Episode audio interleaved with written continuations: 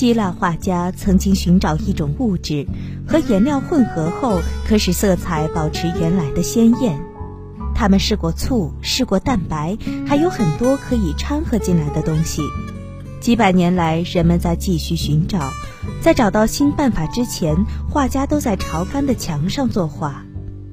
这种技法如果是用在可以搬动的东西上，就非常笨拙。通常的做法是在木板上先蒙上一层布，布上又打上几层掺胶的石膏，然后徒弟们用很长的时间打磨其表面，直至和打磨好的大理石一样。作画时一般先用绿色或棕色打底，就像把铅笔画画在石印板上似的，花费很长时间打好底，才用掺过鸡蛋的颜料开始作画。这种技法一定不能改动，要一笔定乾坤。意大利人曾经用过油加蛋白的试验，结果并不理想。他们一直在摸索，直到有两个他们认为是不开化的北方画家告诉他们一种较好的办法。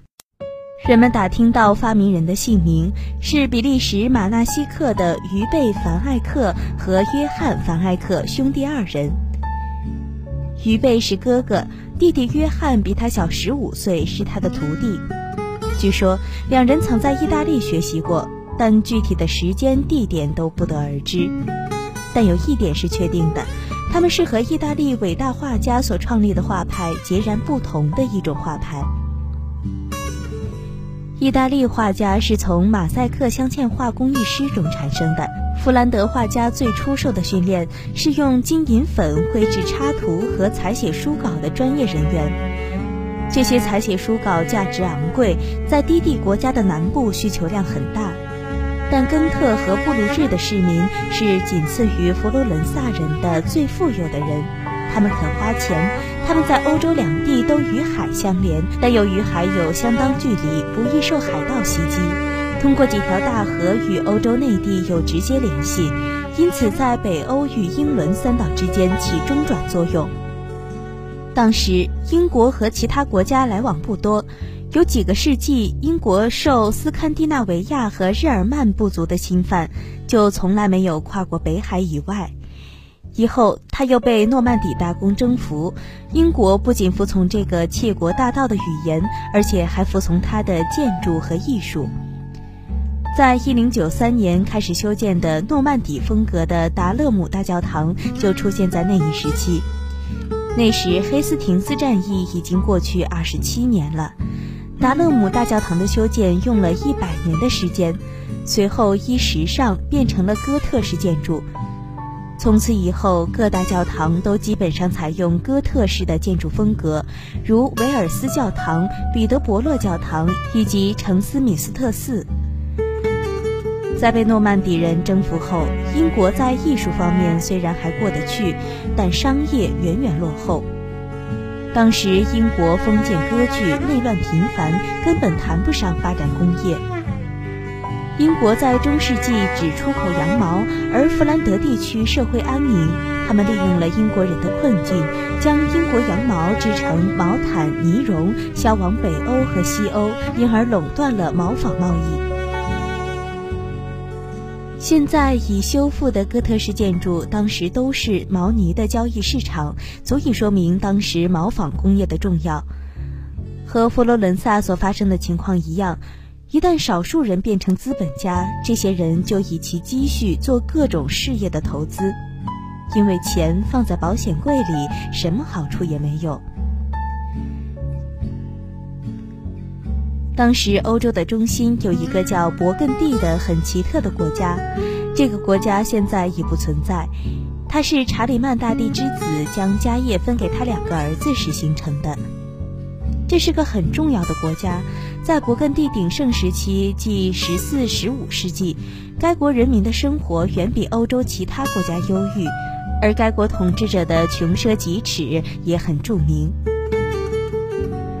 人们的生活方式真是各不相同，有的欧洲家族家财万贯，却过着紧紧抠抠、死气沉沉的日子；有的虽不富有，但有高雅的趣味和鉴别能力，是真正爱好艺术的人。勃艮第公国的王公们喜欢追逐声色犬马之乐，他们是中世纪少数生活真正多姿多彩的家族之一。在勃艮第柯达宫走上坡路的时候，他们有很多成就。今天去布鲁日和根特参观的话，就不难想象，当年勃艮第大公在金碧辉煌的环境之中，领导一批风流倜傥的人物的情形。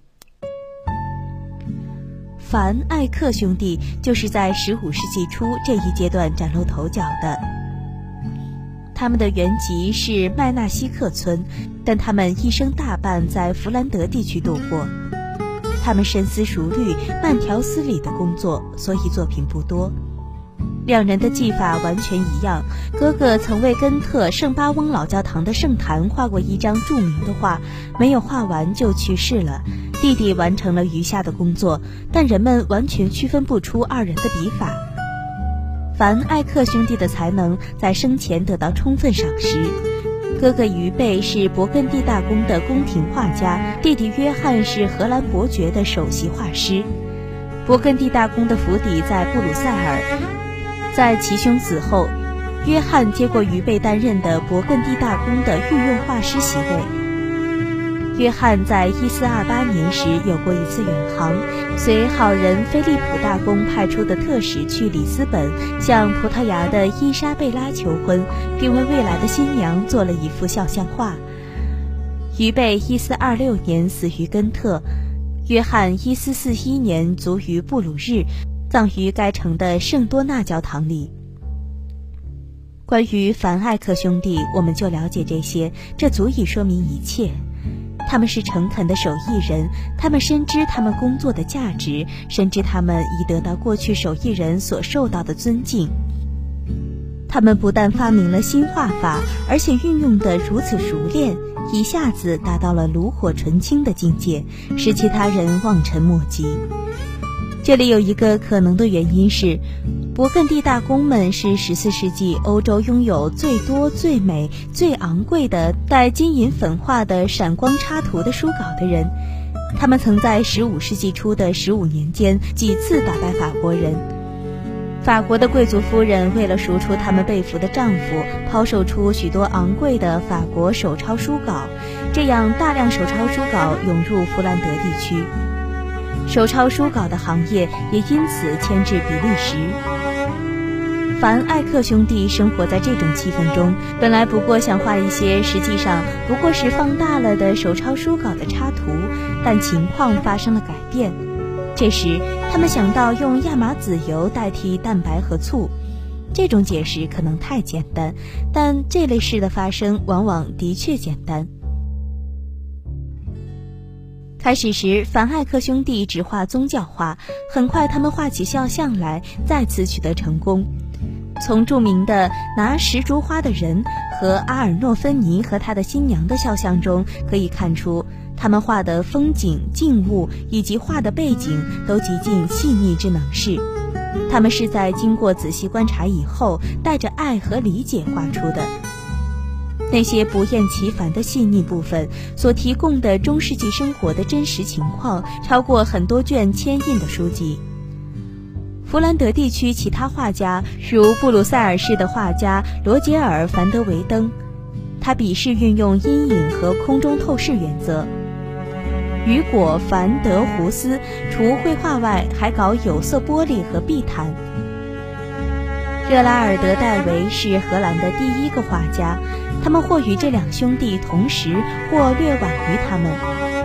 另外一位是杰出的德国青年汉斯·梅姆林，他在科隆短期学徒后，来到布鲁日，一直到死。他曾为当地收容院画了可爱的圣乌尔苏拉像。今天再看这件作品，还像1480年刚画出的一样。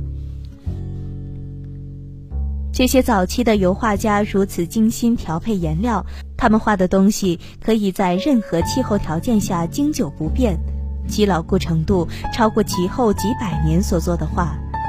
当然，他们有他们所需要的助手，他们也有足够的时间等待他们的画慢慢的干透，也没人一大早打五次电话催问画是否画好。他们是非常遵守优异的工艺传统的美术师。这种传统自从他们学徒开始就牢记在心里了。弗兰德先驱的名声很快传到世界各地，油画激发德国人的绘画热情，特别是在莱茵河流域，促使荷兰最早一批绘画的问世。很快，荷兰在油画方面就起到了重要的作用。油画在意大利造成的兴旺景象，下一章将要提及。但是，弗兰德地区文艺复兴以前的新画派在快速兴起时，又突然凋敝了。随后，在一段时间内，因斯河和北海之间的艺术创作进入间歇期。以后，弗兰德又出现了杰出画家，这其中有伯吕盖尔父子三人，这其中的道理以后再说。